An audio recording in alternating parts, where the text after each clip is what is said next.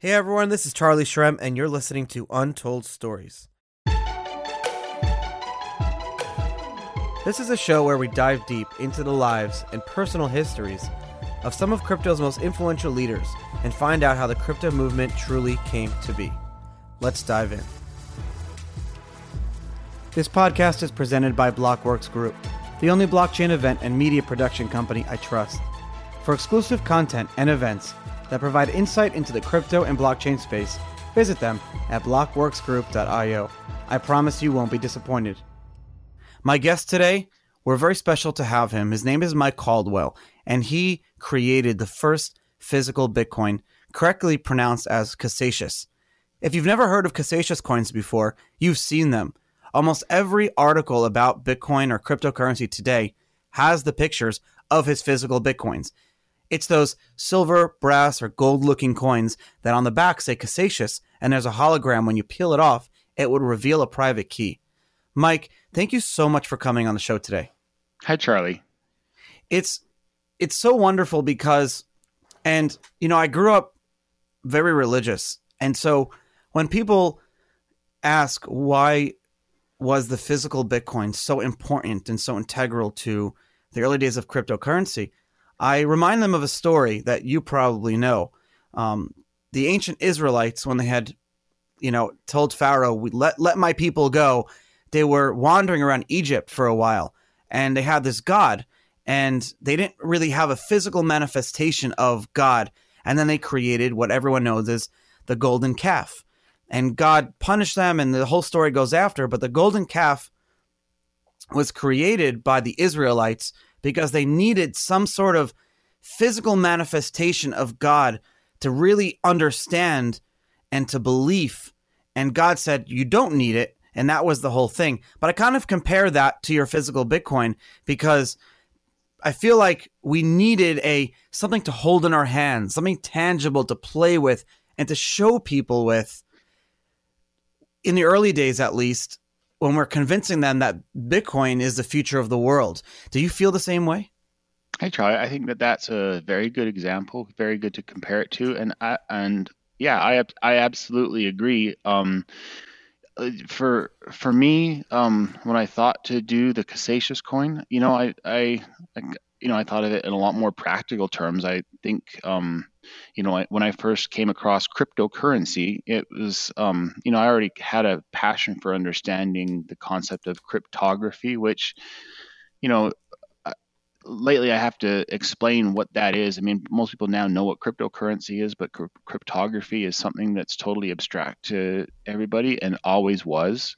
Um, but the what what I would notice is that when I tried to explain cryptocurrency to people in a in a world where cryptocurrency didn't really exist, I would just get a lot of blank stares. And I mean, I was explaining something abstract. I was excited about something that was totally abstract to anyone I would ever talk to. And you know, they would look at me like, Mike, what, like, what, what? Uh, I'm sure their their their words weren't saying, Mike, what's your problem, but their thoughts probably were. And so I, um, you know, I mean, this idea of this fantasy currency that existed only on your computer that you could transfer to other computers and never um, could put in your pocket just seemed anything but wonderful. And so, um, you know, when I thought, yeah, you know what? I'm going to make it so that you can put this in your pocket. It was almost born out of a utilitarian perspective where I thought, okay, I'm going to hand you something and then you can put it in your pocket and then I can tell you what it is and then you'll get it. And so, um, you know, yeah, when I when I thought to do it for the first time, I didn't think about, um, you know, I wasn't trying to think about how shiny it's going to be. I just thought about how useful it's going to be and um, as it turned out, it turned out shiny and uh, it turned out um, much to my liking. Um, and so, um, yeah, to compare it to, uh, uh, you know, the golden calf. Um, yeah, I never thought of it as, as of that, but it definitely turned out that way in the end, and I'm pretty happy about that. That's a very interesting point you make. That you created it out of your own need to be able to explain cryptocurrency to people, but more moreover, you were more interested in explaining cryptography to people. And I feel like that message is somewhat lost. when I get up on stage and I give a talk about crypto today, I feel like the topics that I talk about are very much the same. And I'm almost getting up there and reminding people why. I, I get up there and I say, guys, like, yes, ICOs and and and three xing and speculation and making a ton of money and blockchain, blockchain this, blockchain that. But do you understand why? And I, I get blank stares a lot. And then I have to get into the whole Byzantine generals problem and how Satoshi was able to s- solve a generational problem using cryptography and mathematics. Is that something that you explain to people? Like, how do you explain it? Because I, I could use some help in that. How do I explain it to people? Um, well, the, the, first thing I tend to say when I explain how I explain cryptocurrency is that I've got about 16 ways of explaining cryptocurrency based on who my audience is. Um, I've never, point. I have never actually explained the Byzantine generals problem to anyone, even except maybe outside of the context of computer science classes. I know it's it's a big, but but I really like when I bring it down to that, and I literally draw it out on a whiteboard, and I draw a little city and I draw little generals around and I say, hey guys, all right, so this is a city that needs to be conquered, and all the generals need to be able to invade at the exact same moment, or else they'll all fail. And I get into the whole thing and I draw it out for people. And then I say, how would you solve this problem? And then everyone tries to come up with these novel solutions, but at the end of the day, and this is more in a classroom workshop, no one is able to to to to show how they would solve the problem. And then I say, well, let me explain to you how Satoshi solved the problem and then they they get it.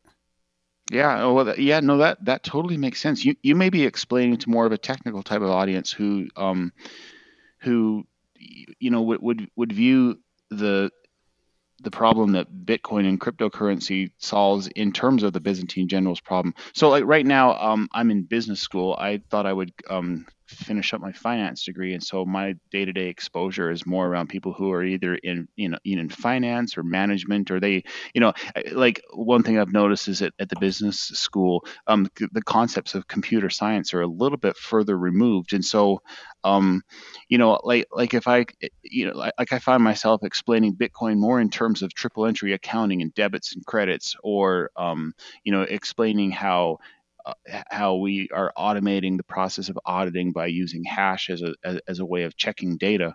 Um, yeah, I, like I, I I think I go back to the to um, you know when I the first thing I explain when I explain explaining Bitcoin is that I've got about 16 ways to do it because everyone ha- everyone sees a different slice of the picture. I mean, um, the idea, the, the the whole idea that crypto and Satoshi brought to you know brought to us as as a gift to civilization is so encompassing and takes pieces from so many disciplines that any one individual only really sees the part of the picture that most contains to their skill set or their life experience.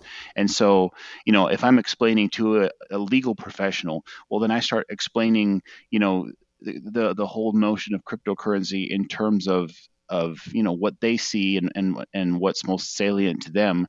Whereas if i'm explaining you know it to someone you know well versed in computer science then yeah the, the, byzantine generals problem is you know since that's one of the you know, one of the basic things we just you know we discuss in when we're you know discussing distributed applications and networking you know there's there there are so many facets to this to the to this discipline that um you know there's there, there's no one explanation that covers everybody. That's a good point. It depends on who your audience is right? So you're mostly in business school now. Um, i'm jumping ahead a little bit but i mean you were the founder of a of a company called swipe clock and that's what you did kind of before crypto or, or overlapping when you started um, physical bitcoins. But you know some would say that you're you're successful in that. Why go back to school Oh, that's a really good question as well. Why go back to school? Okay, so yeah, you're that's correct. I before I before and during getting into cryptocurrency, I ran a software startup called Swipe Clock, and um, since you know at, at, at, this time Swipe Clock has new ownership, and um, another company acquired Swipe Clock. Um, Congratulations! The way thank you. Um, yeah, that was definitely adventure, uh, definitely a learning experience, definitely an awesome awesome ride. Um, so you know when I got into being you know a startup founder, I got into it not from a business angle but from a technical angle.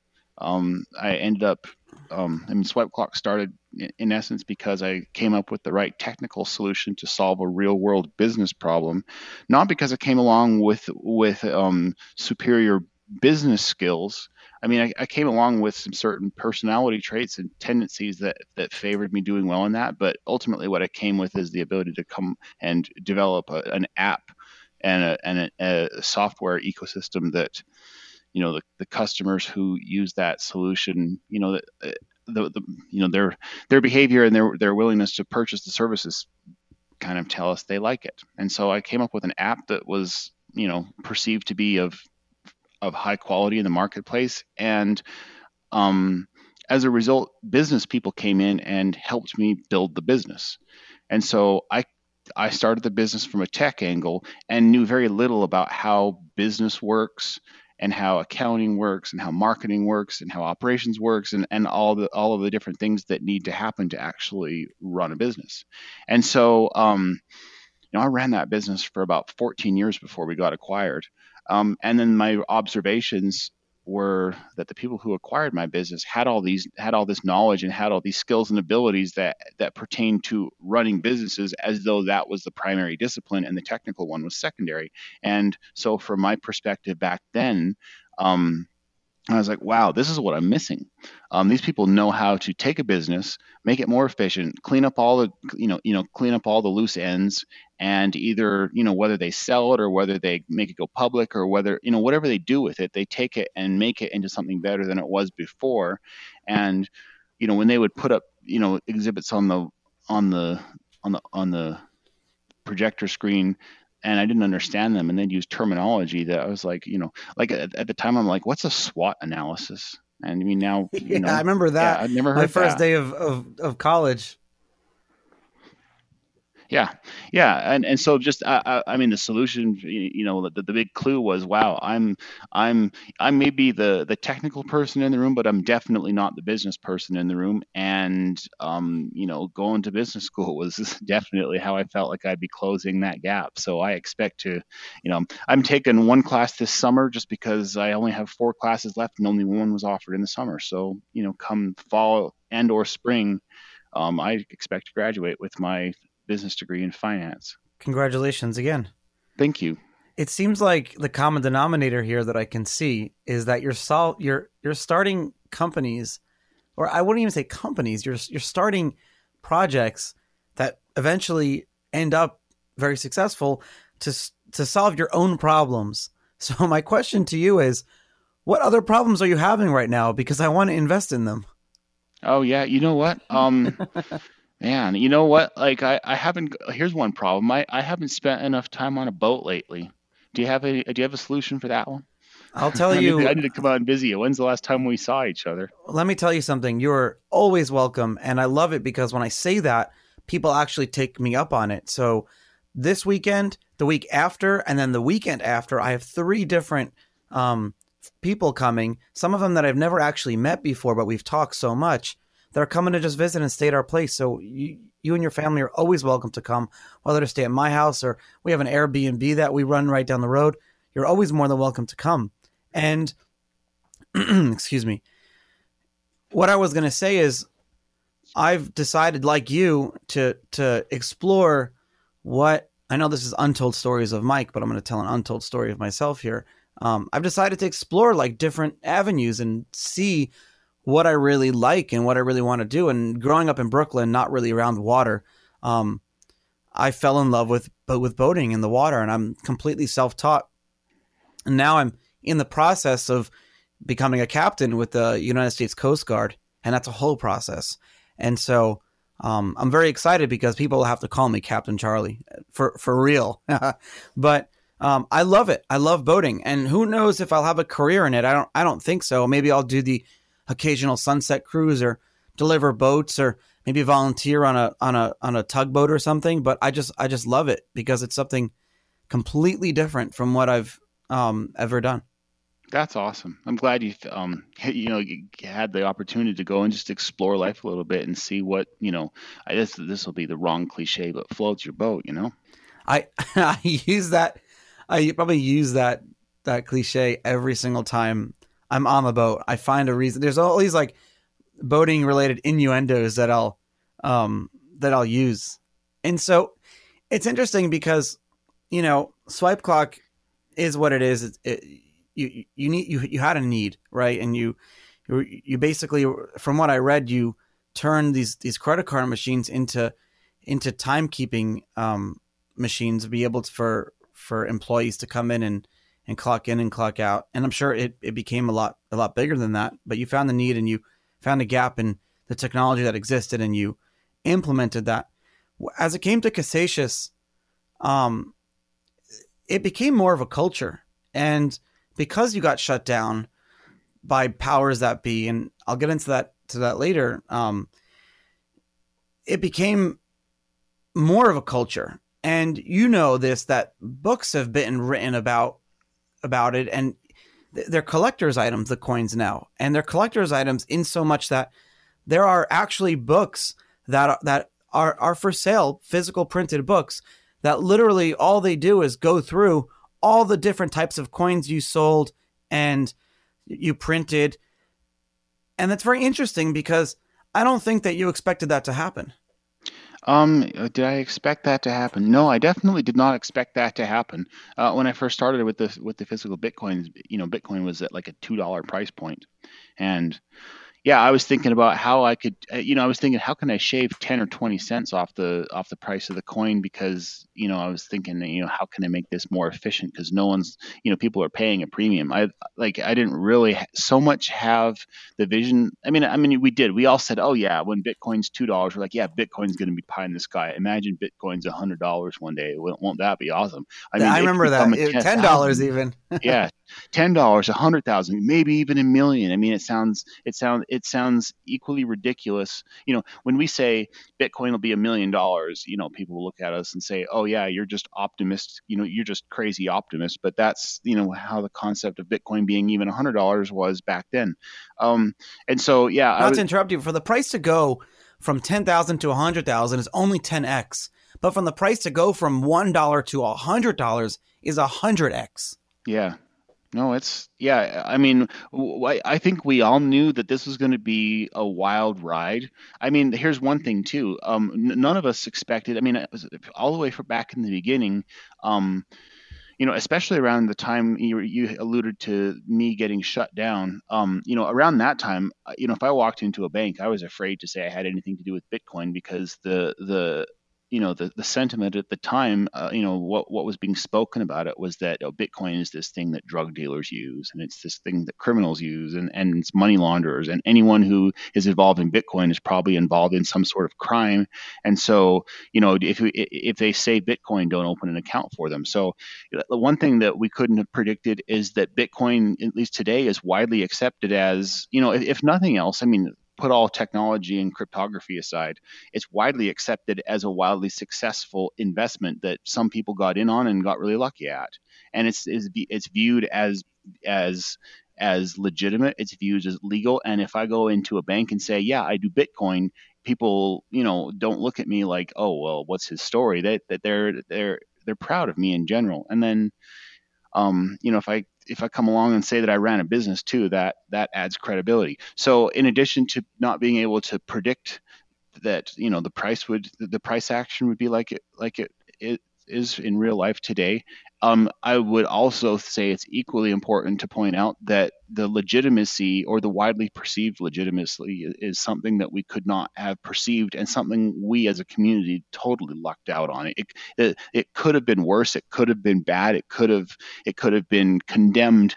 You know, if if um, culture and society at large said, "Nope, we're we're we're against this. We hate this." That's a very important word you just said. Luck and that's something that we all say, and I tell people, it's like, how did you know to get into Bitcoin? And I say, honestly, I was just lucky. I was in the right place at the right time. And I feel you, I feel like you kind of share those same sentiments. Um, yeah, yeah. Um, I I was in the right place at the right time. I took an interest in cryptography before I had heard of cryptocurrency. Um, you know, because it's one of those things that I that, that kind of just stood out to me as wow, here's a discipline of mathematics that has such a high potential for utility, but not only is it ignored, but there's actually, you know, there's there's actually interests that try to stifle people understanding this. Like you know that that's what caught my attention it's like why is that why is it that there's this branch of mathematics that you know is, is i mean it's complex but it's not like you know I, I mean it's not outside of grasp but there, it has so much utility potential and yet it's treated like i you know when i heard that once upon a time you know cryptography was treated like a munition and had export restrictions and there was like a there was like laws that said that this this math you couldn't take to another country it, I was like, wow, what's what's so special about this math that the powers that be don't want people in other countries understanding this math? There's got to be something to it, and you know, there's a lot of, of, of basic principles to it that kind of caught my attention as being, oh wow, this is very interesting. I'm surprised that we could be teaching this in schools, but we don't because there's so many things that we could do that would add, you know, integrity to society. That if people only tell, knew, tell me how tell me how cryptography pre Bitcoin really excited you. Well, here, here, how did how did cryptography um, excite me. Well, I mean, okay, so one of the basic um, core applications of cryptography is just encryption, getting information from point A to point B safely without the, uh, you know, w- without the ability for someone to intercept it or alter it. You know, like I mean, there's there's war stories about how you know this country, you know, communicated this message to their people in that, you know, in that conflict zone, and the message got intercepted, and you'd have you'd, you'd hear stories about how entire teams of people were there to code crack and you know with with, with our modern understanding of of cryptography you know like that would be like game changing for past military conflicts. And so you know being able to to um, communicate securely and then also to know that you're communicating with the correct person you know it's something we take for granted every day every time censorship resistant. Resistant yeah. Non-repudiation the idea that you can sign something um, the, the idea that you can sign a document and have full positive knowledge that the signer really signed it is one interesting facet. Actually, here's another thing that really what makes me wonder where in page you know, in, in year 2019 it's really common for us to sign legal documents prepared by legal professionals where it's a 10 page document and we sign signature page 10 and pages 1 through 9 could be reprinted and replaced at will and it's like you know like or you know if, if an accountant publishes or you know produces a report um, rendering their opinion about a client and they publish it as a pdf you know anyone can go in that pdf and just use you know adobe acrobat or any number of tools to change that and publish the new one in its place as though it were the original and most people would know. Um, it's like as in society like we pretend or, or almost oblivious to the idea that that documents can be convincingly altered or they're you know they, they could be you know fake documents could be presented as real. We and, just say it won't happen to us.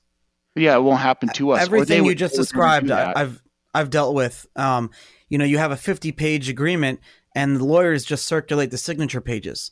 Yeah. it's like yeah h- how do you associate a signature page with the rest of the document? But if somehow exactly. crypt- um, with cryptography we can timestamp or not timestamp but we can um, every page basically is a, a, link in a chain and if one page gets changed down the road the whole chain breaks. I mean that's what cryptography is and that's what satoshi needed to solve with with with with money with finance with value. Yeah.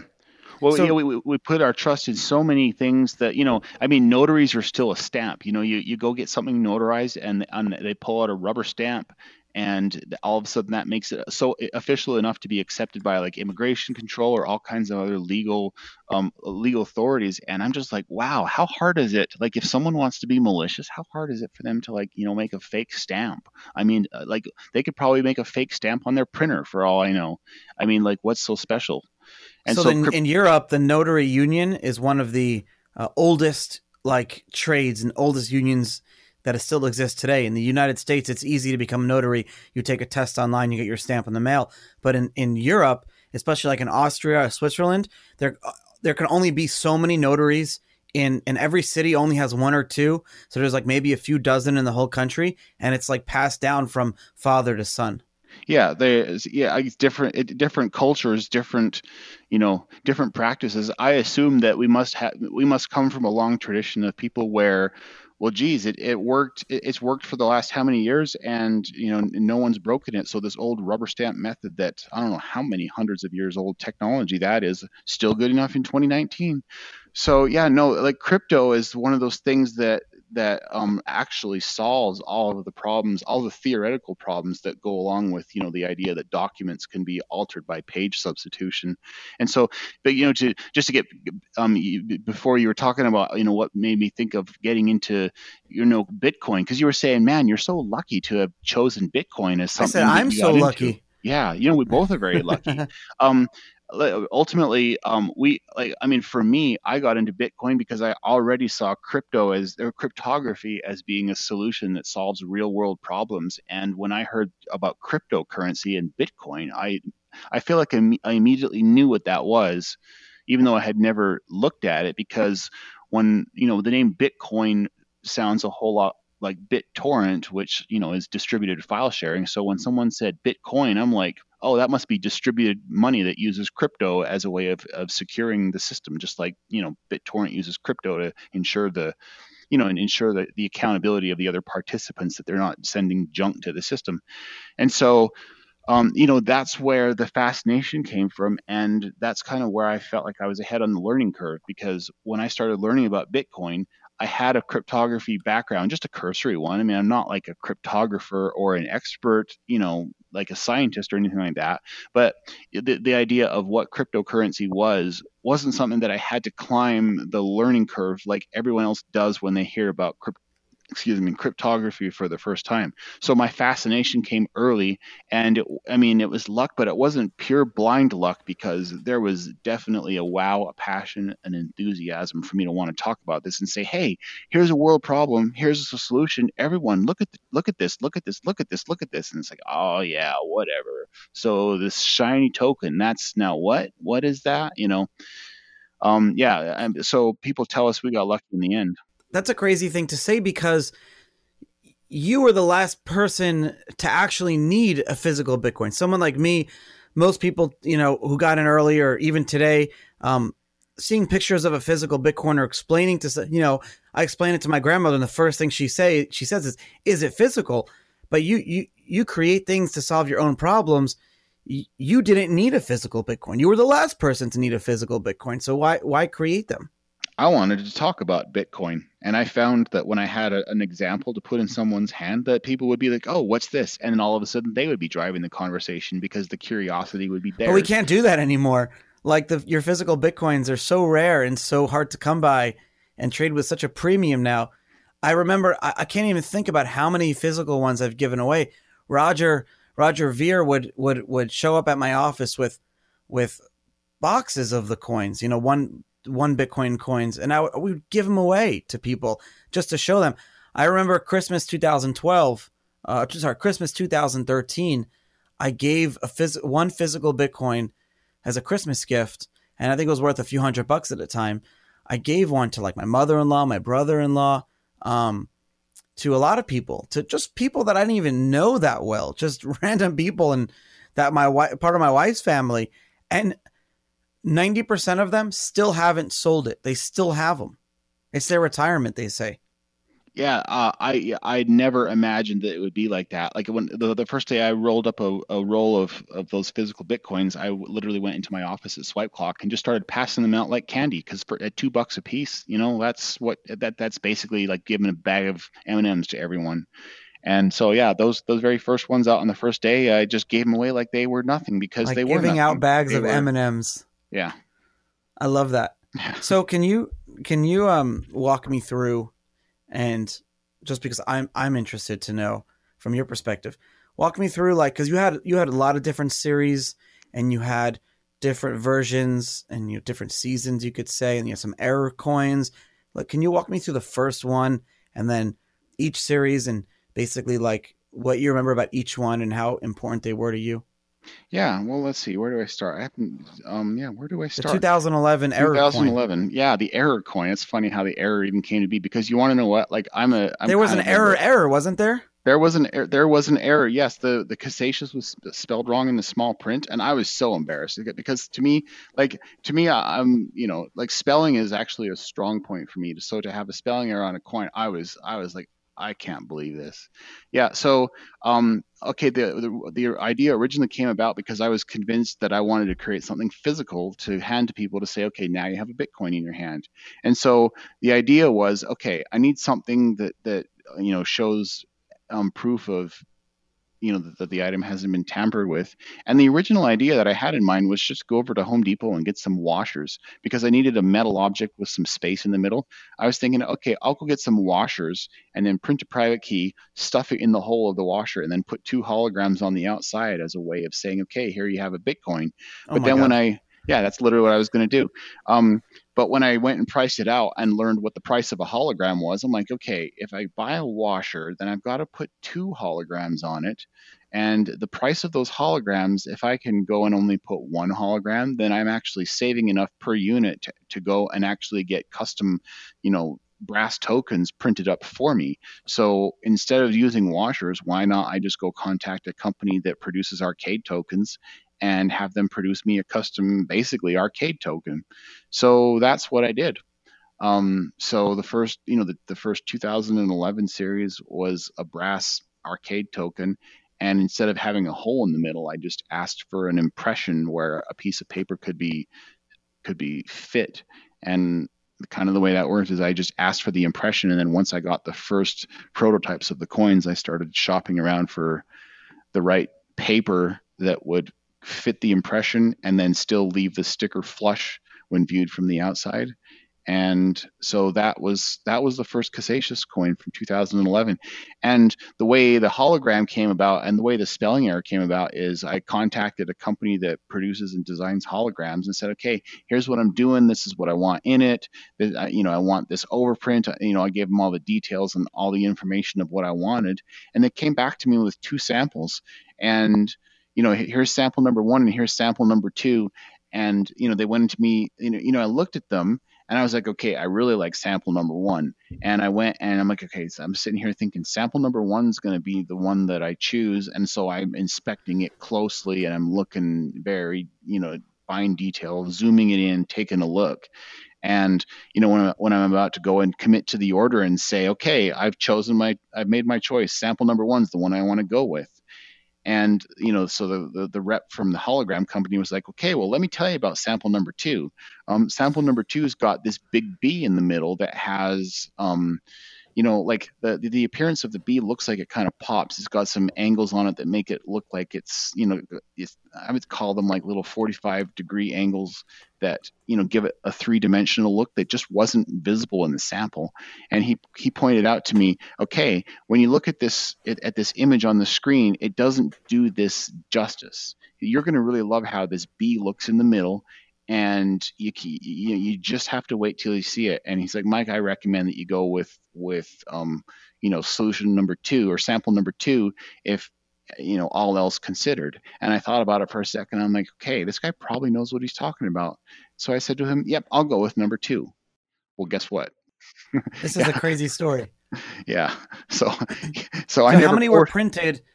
How many were so you got the holograms and how many did you you, you didn't notice the the spelling error right away or did you because you printed how many coins and then sold them with the spelling error? How many how many bitcoin worth? Oh, to be honest with you, I actually don't know. Other people have done a good job of running stats, and off the top of my head, I I don't know. So you know, I'm I'm going to be safe as not trying to give numbers because if I try to say, they'll be my guesses, and they're going to be True. wrong. For the for those listeners who'd like to know, there's a website called Casascius C A S A S C I U S dot uberbills dot com.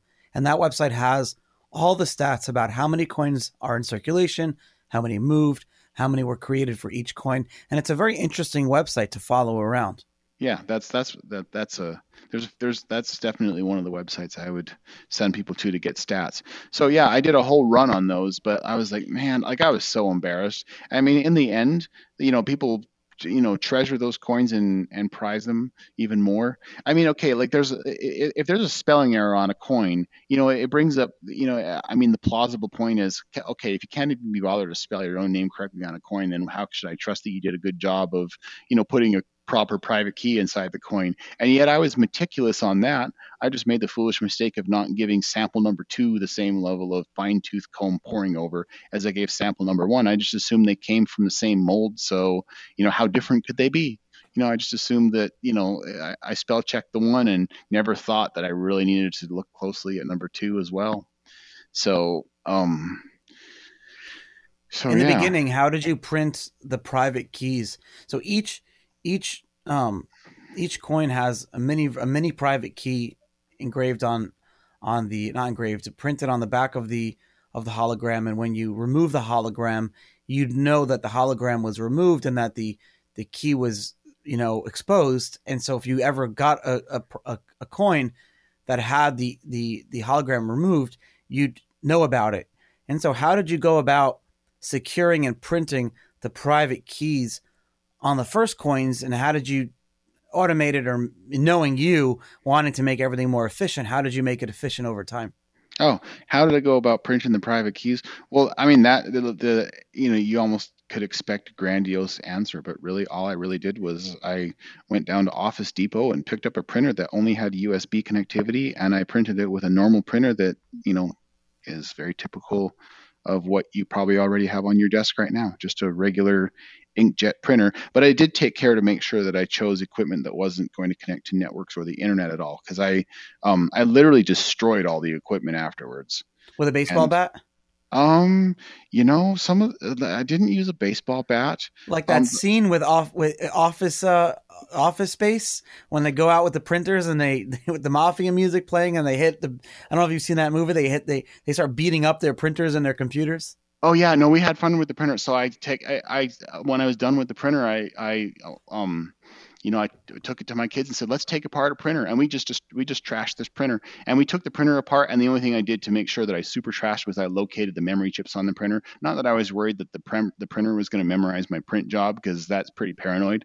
But I found the, the you know I found the flash memory on the printer and just you know just jabbed at it with a screwdriver. But yeah, we just took the printer apart as an exercise of taking something apart. And then the hard drive took it apart, ground up the platters. You know, we and and then I, I had also used some some like USB sticks in the process. I hit those with a hammer, and you know, um, yeah, we I physically destroyed that. That was you know, I don't know why it was it was it was symbolically fun because I was pretty convinced that this equipment wasn't going to be memorizing my stuff, but you know, I, that I did. I took really good care to make sure that, you know, I had zero percent possibility of those keys being recoverable, even whether by you know whether by accident or by someone who you know discovers them or was able to identify the equipment years down the road in a landfill or something like that i didn't want that or even possible. you you'd want people you want people to know that you had no ability for for getting back the private keys. Oh, absolutely. I don't want people to believe that I am, you know, uh, the custodian of who knows how many millions of dollars worth of Bitcoin that they could come and, you know, come after me for. I didn't even want that as a possibility. No, I didn't want I didn't want the feeling of the temptation. I didn't want any anything associated with it. So to me, I don't even think about it day to day because I know that those private keys are long gone. So, you know, I've actually had people contact me. It's like, "Hey, I lost my my item got stolen. Do you have the private key?" And the answer is, "Nope. Sorry. I don't, you know, that's all there is to it. There's nothing else to say beyond that." Well, you decided to have fun with this too because you didn't just print a one Bitcoin uh, brass coin. You eventually started printing um, and and and forging. You know, I don't like to say the word minting, but you were forging these uh, coins that were in 1, 5, 10, 25 Bitcoin denominations. You created these bars. You created uh, silver coins. You had gold coins. I mean, you literally created a whole different uh, series of these of these coins. Yeah, um, at the time I was using, I was on the Bitcoin Talk forums, and as people, as I would, you know, talk with people, people would say, "Hey, wouldn't it be nice if you had this?" and "Wouldn't it be nice if you had that?" And I'd go down the rabbit hole of looking into what it would cost to produce them, and you know, as it turned How out, many businesses were created on the Bitcoin Talk forums, including my own? Oh yeah, that's the you know someone's probably figured that out. I'm sure I, I wouldn't be surprised if someone has gone through and you know considered the Bit Talk the Bitcoin Talk forums as you know good research, good archival material to uh, you know of Bitcoin history. But yeah, probably many. I, I didn't realize that you credit Bitcoin Talk for creating. I, am assuming the um you know the the BitInstant business you're talking about. Yeah, I mean, so BitInstant was created the same way yours was created. It was I was literally on the Bitcoin Talk forums in in May of 2011, and I saw a post by this guy named Gareth Nelson UK. That was his username, and he said, "Hey, I have a I have an idea to make it faster for people to buy Bitcoin. And I had just I had just gotten um, I had just bought Bitcoin from Mount Gox at the time, and I was like, this is freaking difficult. And then I tried to buy Bitcoin from Jared Kenna at Tradehill, and who was just a guest on the show as well. And that was crazy because his bank account got frozen like that same day. And I was like, this thing is going to fail if we can't make it easier to buy Bitcoin. Yeah. And so um, G- Gareth uh, had an idea, and on the and I and you could literally I I've pointed people back to this post. You can see the conversation between me and him, and I was like, "Tell me about the idea," and he's like, "This is the idea," and I said, "All right, well, I'll give you a thousand dollars, and we'll I'll give you a thousand dollars, and we'll own the idea together." And he's like, "Great." And so then privately offline on we we met up on on IRC, you know, and on the on the Freenode network, and um we came up with the idea. Actually, BitInstant was called Fast Mountain Gox Pay. That was the original name for it, but it's all started on on a Bitcoin talk thread. Yeah, wow, that that was that's definitely a loud or a, a long name, and now that Mount Gox has a little bit of a connotation today, it sounds almost yeah. like you know you, you by by all perspectives you did well by choosing the name that you ultimately chose, and I, I remember I did exactly one transaction with BitInstant just to try it, and um, it was just off the cuff. I went to Walmart, and I think it was for a really trivial amount, and I don't even remember. I remember it worked. Probably use the red I, phone. Use the red phone. Did you have to use the red phone? A lot of people have to use like MoneyGram locations had a red phone, and you have to pick up this red phone. But um, what was very interesting was even even as as recently as like 2014, he, when someone would pitch you a, a company idea, not just like an ICO, but a a company idea, um, Coinbase and the likes and all these different companies, the first thing you'd say to them is, "Where's your Bit? Where's your your Bitcoin talk thread? Like, I want to see um, the thread, you know, because all the the the users on, of Bitcoin talk were so and still are so, but it's it's diluted too much and it's gotten very trolly. But the users of Bitcoin talk, especially what your status was, are you legendary status? Were you how many posts did you have? What was your status on Bitcoin talk? Were seen as like the due diligence of the industry. So if you didn't, if, when you make a thread and you survived five pages of people ripping your idea apart, you'd be then seen as investable or successful. Oh yeah, I never thought of it that way, but I could see that as being a valid, um, a, valid perspective. Uh, you know, a valid way to do due diligence on people. Because at the time, you know, scams were aplenty. I mean, you'd have, you know, you had Ponzi schemes, you had, you had, you know, casinos. You, I mean, it like when crypto was first came out, it was ripe territory for scammers because there was all kinds of new scams possible by the technology that people just hadn't caught on to how to avoid. So yeah, I, um, totally, I could see that as legit. And so, um these coins were very popular over time, over the over the next few years, and I think somewhere um, on this Uber Bills website, and we're taking it for granted. You know, we don't know how accurate it is. It seems like it's pretty accurate because it links to, you know, all the all these different. Um, it links to the threads and and and links on the blockchain.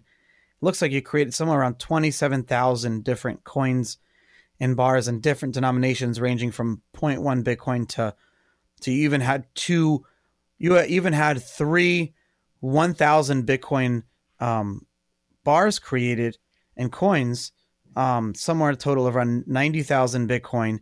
And it looks like um, out of those 90,000 Bitcoin, um, less than half or are, have been opened. So you still have somewhere around 40,000 Bitcoin worth of of these things that still haven't been taken up from the hologram and they're trading. You know, you see there's like secondary markets on eBay and on uh, Bitcoin Talk and on Open Bazaar where they, you know, especially the error coins trade at a, at a very high premium. Um, why why did you stop? What happened? Oh, why did I stop? Yeah, um, well, I, I had to stop at some point. Um, why did I stop? Well, there was a lot of reasons. Um, uh, one of them was that um, I was making all the coins personally. I didn't really like I okay, you know how I was really concerned about making sure that the private keys, you know, are intact and are as, you know, I mean like I don't I don't believe I made a single private key error.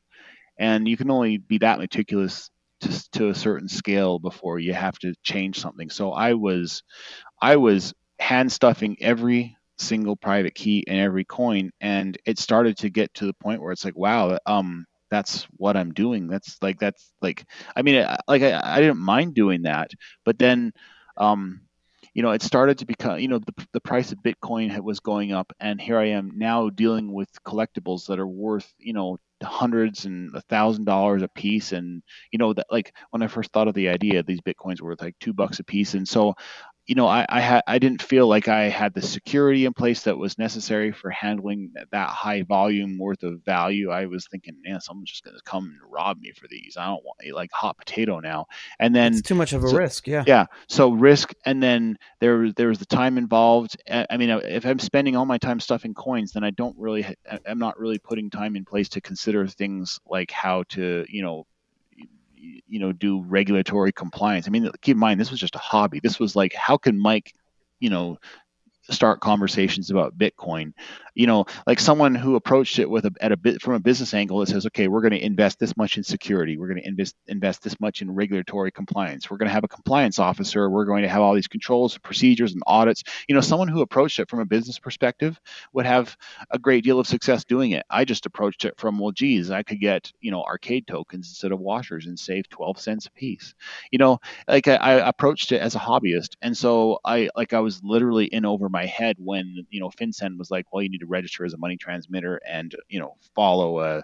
I mean, my legal counsel at the time was saying, yeah, it's the second you register, you are on the hook for you know all these regulations that, quite frankly, we don't even understand because that's not our expertise. You'll have to have a compliance officer, and you'll have to have you know legal counsel that specializes in all this stuff. And I'm just thinking, you know, forget it. Like because on top of it all, you know, I'm asking people to trust me that I'm not going to steal their cryptocurrency. And I don't even want the question out there. I don't want people even questioning as to whether I could steal it. And the more coins I produce, I mean, I'm basically trying to tell people, okay, here's a good way to hold a couple bucks in your pocket. But as a best practice, having someone else be trusted to not steal your money because they have your private key is actually bad. terrible security. idea. Terrible idea. Yeah. And so, you know, at two dollars, no one cares. If I can, it's like Charlie. If I can rip you off for two dollars, I don't think you care. You're, you can, you know, it, it, it it's going to you know it's the price of your coffee or your coke in the morning. But when it's like eight thousand dollars it's just like okay now it's people start to wonder okay people have killed over eight thousand dollars. Yeah exactly. And i'm like this is just becoming more of a risk. Um, i've already succeeded at getting people to talk about bitcoin. Now it's bigger than i ever imagined it's going to be and it literally is time for me to move on. So I, it was, it was, it, it was actually an easy decision for me to make. It's like, okay, clean break. Got to be done with this. Um, that was great. This was nice. Yeehaw, hooray! Wow. Okay, I'm now going to do something else. It's interesting because um, I had to shut down BitInstant for very similar reasons. We were the whole concept of of BitInstant was to to get Bitcoin in the hands of as many people as possible. Very similar to you, we um, Bitcoin was trading at two dollars, three dollars. It wasn't a, it wasn't a huge thing, but at some point it got so big, and then in 2013 the government came out with the the famous FinCEN letter, which basically said that anyone you know dealing in Bitcoin is considered a money transmitter. Um, I remember very very very specifically, not very long after I got a call from my lawyer and said, basically, you're now considered a money transmitter. You need to get these licenses or shut down, and or, or we can't represent you anymore um, because you're now operating in in a very gray area that we don't like and and I basically had to shut down the company very almost instantly because for very similar reasons. But you know, the, the answer that you just gave, you know, um, I I understand and I can can can completely empathize with because I feel the same way. Um, I feel like BitInstant had its place in the early days of, of, of crypto, but by the time we shut down, there were so many other companies doing a better job at than us with with with the cost, with the ease of use, with the security aspect of things. Um, Coinbase being one of them. And so by the time we shut down BitInstant, I was saying to myself, you know what? there was a there was a need for this. We helped create and we helped put Bitcoin on the map and get as many people talking about Bitcoin and using Bitcoin as possible. And there just doesn't there isn't a need for us anymore. So I don't regret or feel bad having to shut down the company. Yeah, I'm with you. We we did what we needed to do at the time we needed to do it, but at the end of the day, someone else is going to do a better job of it like I'm not the best person for the job to go and run it. I'm the best person maybe to have started it, and maybe you were the best person to to start BitInstant. But like I don't know about you, but if I try to put myself in your shoes and imagine you as the CEO of Western Union, I'd be like, ah, is this a joke? Like there's so much there's so much more to it. I like I couldn't do it. It's just not my expertise. I and completely I, agree no with you. In that. And do you, I, you know, I mean, so the, the the question is, do you have any plans to like? start a new series down the road just for nostalgic reasons, or you're completely done with it? You know, maybe I would actually be open to the idea of producing things that um, are, you know, I mean, they don't have to have bitcoins embedded. You know, if I mean, Casascius is a brand that is established for, you know, for having the story that it had, and it has its place in history and a place in the marketplace, and um, you know, um, it would have to be for nostalgic reasons. Oh, absolutely. So the, there are a lot of people, you know, no offense, and you know this already. There are a lot of people nowadays creating physical bitcoins that are doing a lot better job in in how they're printing the private keys and how they're securing it. I own some of them, but none of them were the first, and none of them have the nostalgic reasons, and none of them existed or had to shut down for the same reasons that a lot of early crypto companies had to shut down. So I don't know, like maybe you partnering or with a company that has the money transmitter licenses to actually sell coins with a private key on them, maybe BIP38, you know, so there's a, a secondary password, could be a really cool idea for you.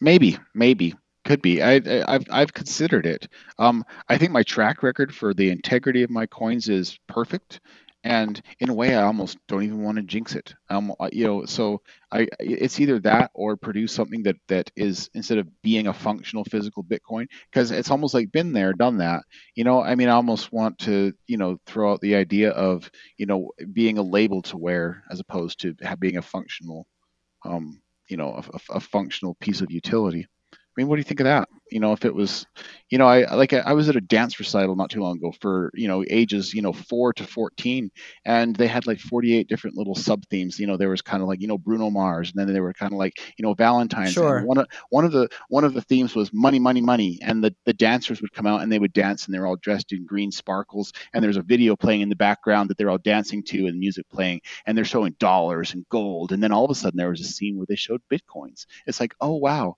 even at a, at a dance recital for teenage and for children and teenagers, Bitcoin is widely associated with money to the point that whatever company is producing the background artwork, video artwork for these dance recitals, that they are including a, a, a, a little a video clip of Bitcoin because Bitcoin is in 2019 money, and I'm like, wow, wow. I and, know you you would never you know, think that.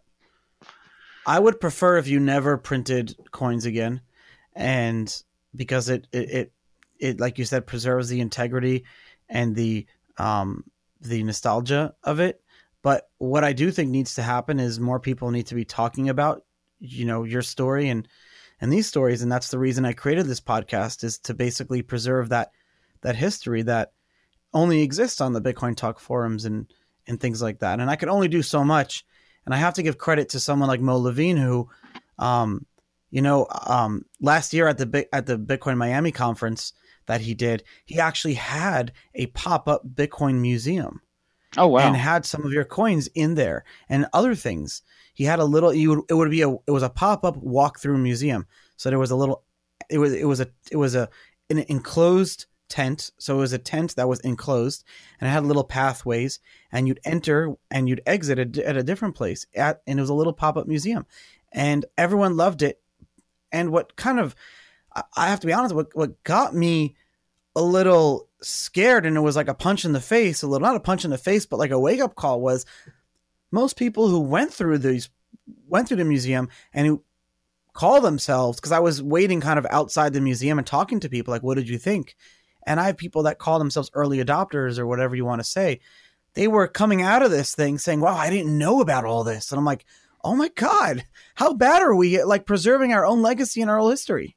Yeah, well, we, we are, I mean, we are a community and we do have an exciting story to tell. And I guess early is a relative term. I remember being in a group of people who, you know, called themselves early adopters and they joked to one another, Hey, guess what? I heard that, M- that Mount Gox is, was actually MTGOX, Ma- Magic the Gathering online exchange. Can you believe that?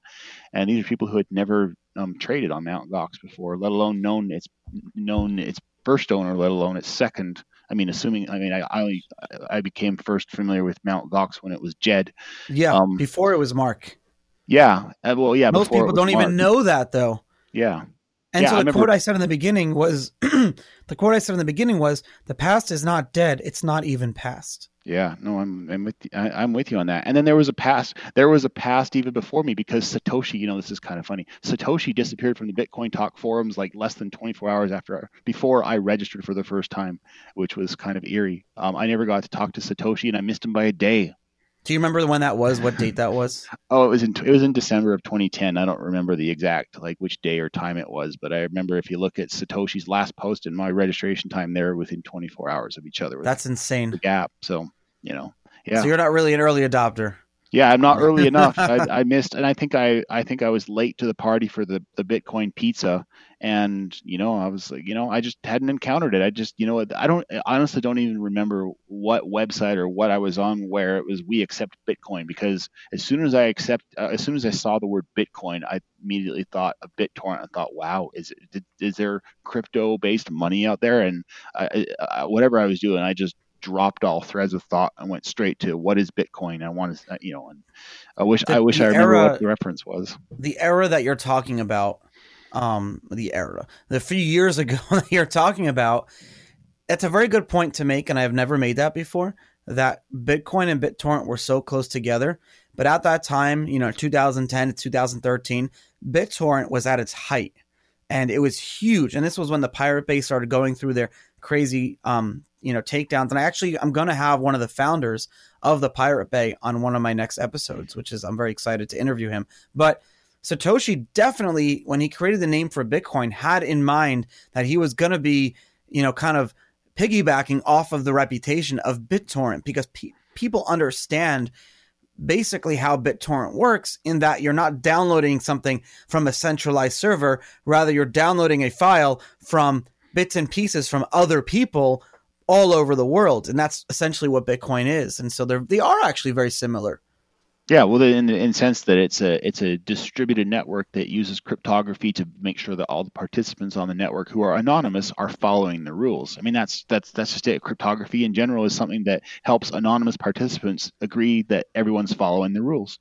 And so, yeah, that's I think the reputation that BitTorrent um, made for itself because BitTorrent is censorship resistant and anyone can participate in um, BitTorrent. But if someone is a is a bad actor, like po- tries to put you know a bad copy of a file or you know poison the well, so to speak, the crypto rats them out and causes them to be excluded by the system. And that principle, I think, is what Bitcoin that reputation.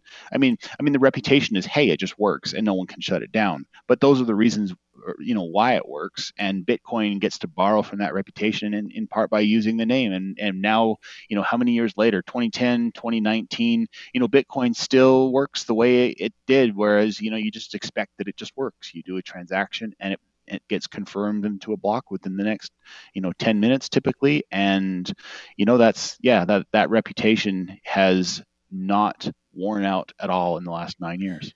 You're making the point that because Bitcoin is unchanged and still does the same thing, largely unchanged that it has been doing since 2010, is one of Bitcoin's major assets. Whereas other blockchains fork and change, and you know, very few there are small groups of people who have control over it. And you know that a lot of detractors or Bitcoin haters that are that are not no coiners, but people that are in other blockchains like like Ripple and the like.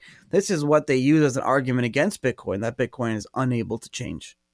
Oh, you know, it is what it is. I mean, I suppose for, from some perspectives, you know, the fact that it can't change and it is what it is. I don't want it to mm, change. Yeah, I don't want it to change. I mean, yeah, it, it won't have, you know, Ethereum has a lot of features that Bitcoin it will never have, and I'm happy with that. That gives Ethereum value and that gives Bitcoin value because Bitcoin value, a lot of Bitcoin's value, in my opinion, comes from the fact that it is the first. It's the it's the prototype. It's still around, and it can be expected to likely never change in the ways that other blockchains have changed. One so, of the founders, one of the founders of Ethereum on this show has has has come on and said that um, and I checked and it's true that Vitalik originally wanted to put Ethereum on the Bitcoin blockchain, but it would have required some technical changes that the that the Bitcoin community at the time was very against. And oh, that's yeah. what forced him to start his own blockchain.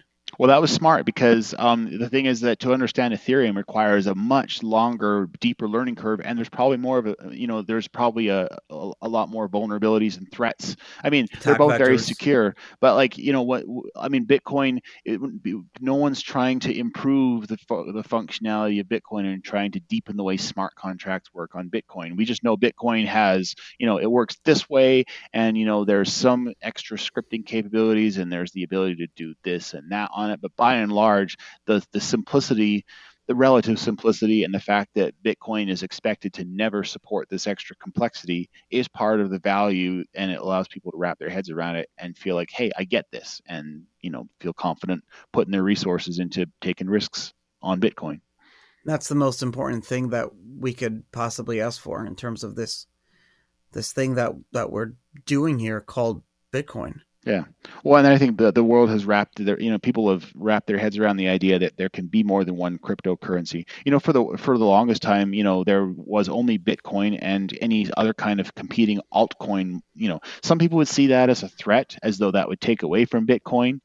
You know, and then you know, and then one, you know, some things, you know, sometimes bad things happen, but it ultimately has a good outcome in the end. And as I say this, I'm thinking about the, you know, the Ethereum, how they had the DAO hack and how you know Ethereum forked for the first time, and then all of a sudden Ethereum became the template for helping people understand what happens if a fork is necessary and if there ends up being two competing views.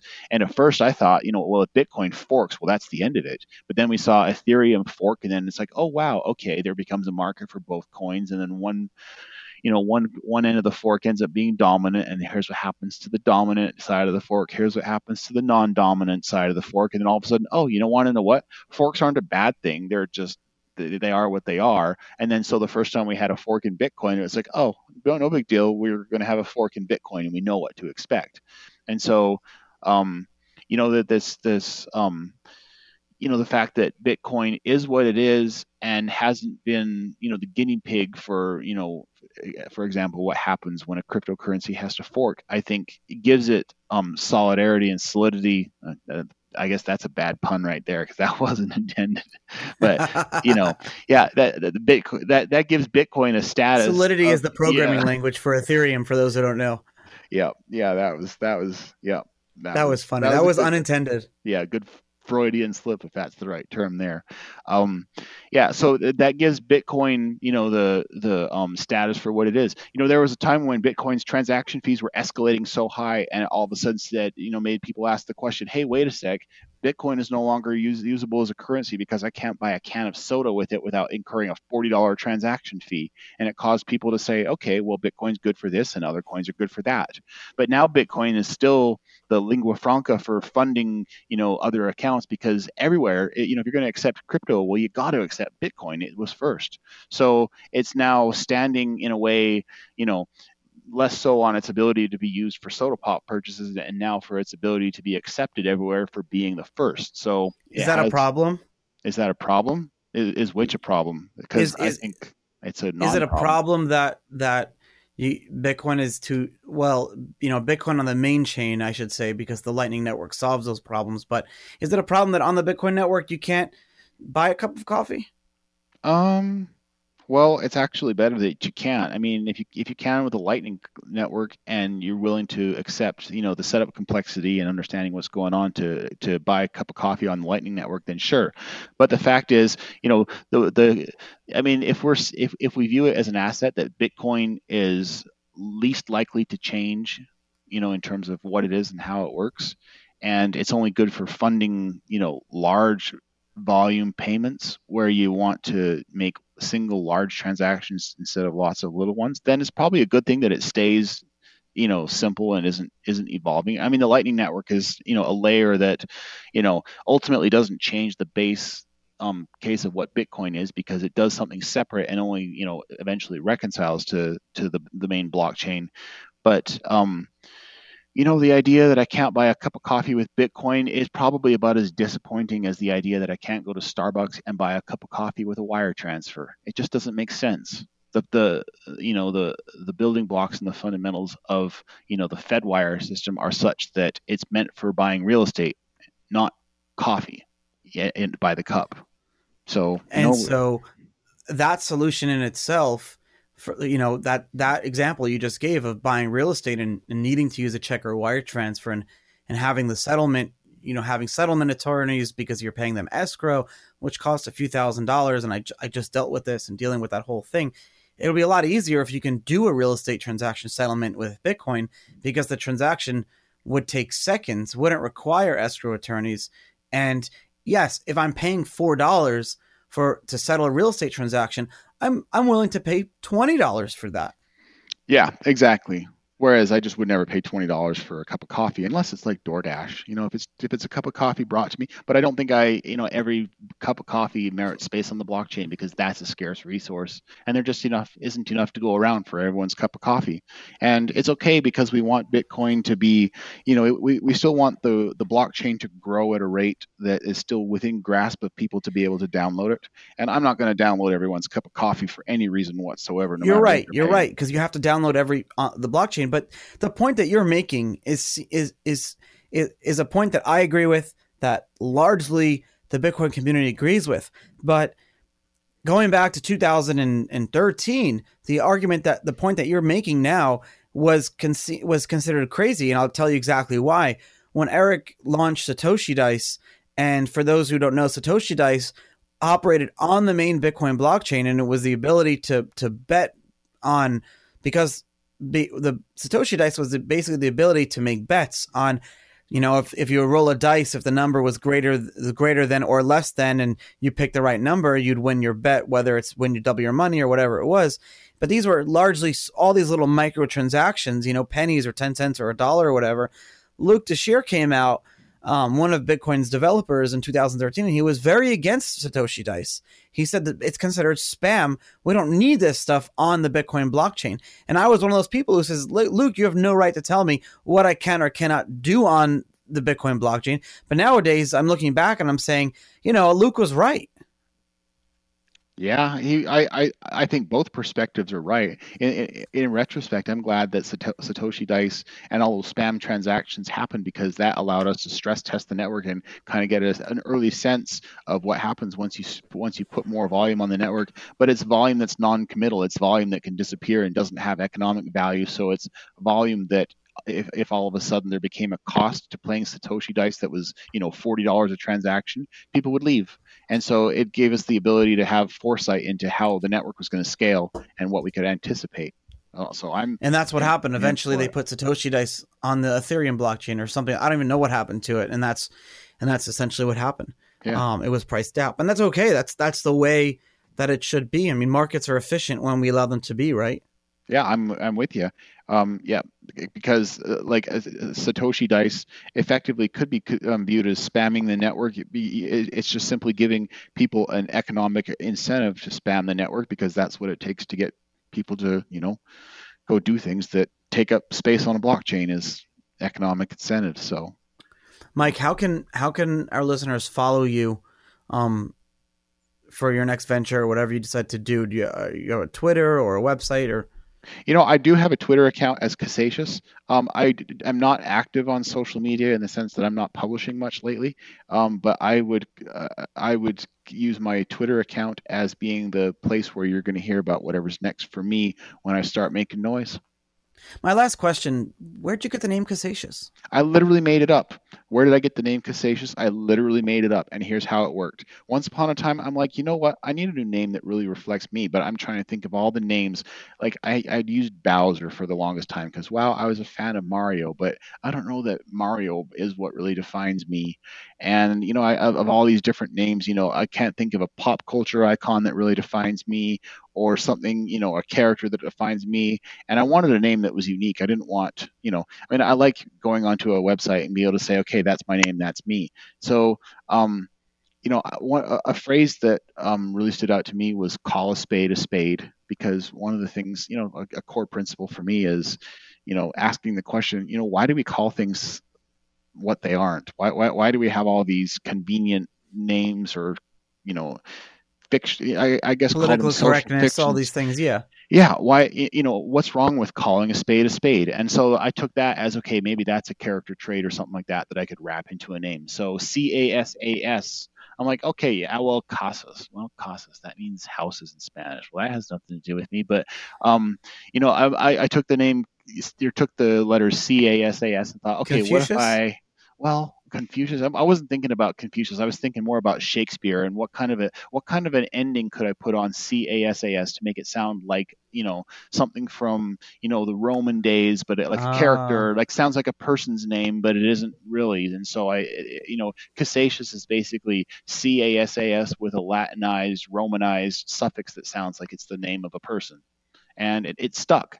And I, I actually came up with the name before I even came up with the idea of doing coins. But when it was, you know, when I started doing the coins, it's like, wow, Casascius coins. Okay, that has a lot of characteristics that rolls off the tongue, but it rolls off the tongue and it kind of has a little bit of an allure. Quite honestly, when people struggle to pronounce it, that wasn't intentional. Like I'm not trying to frustrate people, but you know, when people say, you know, how do we pronounce Louis Vuitton or how do we pronounce, you know, Prada? Uh, you know, like a lot of these names, they have foreign, you know, you know, origin, and it makes people say, okay, do I am I pronouncing this correctly? And all of a sudden, just by accident, I have people struggling to make sure they pronounce pronounce my name correctly, which, you know, I'm, I'm like, you know, I'm just kind of like, wow, that was by accident, but I'll go for it. Um, you know, and, you know, it is what it is. And uh, you know, I feel like that was a matter of luck. I'm, I'm happy with how I came up with the name. And then an important aspect of choosing the name was to Google it and make sure that it was a word no one else had ever created because I didn't want to copy anything from anyone else for this. So that was. I'm I'm pretty sure that's a word that's never been used before. Yeah, so that's what it had to be. If it, if someone else had used the word, I would have picked something else. Mike, thank you so much for coming on the show. Thank um, you, Charlie, for the invitation. this has been pleasure. wonderful, and I can't wait to actually listen to this episode myself. To be Me honest, too. when it's released. Me too. Excellent. Thank you so much, Mike, and, and have a great week. Thank you. Have a good one. Hey, everyone. Thanks for listening. New episodes of Untold Stories go live every Tuesday at 7 a.m. EST. Links to our Apple and Spotify channels are in the show notes. You can also follow me on Twitter, Charlie Shrem, to continue the conversation. See you next week.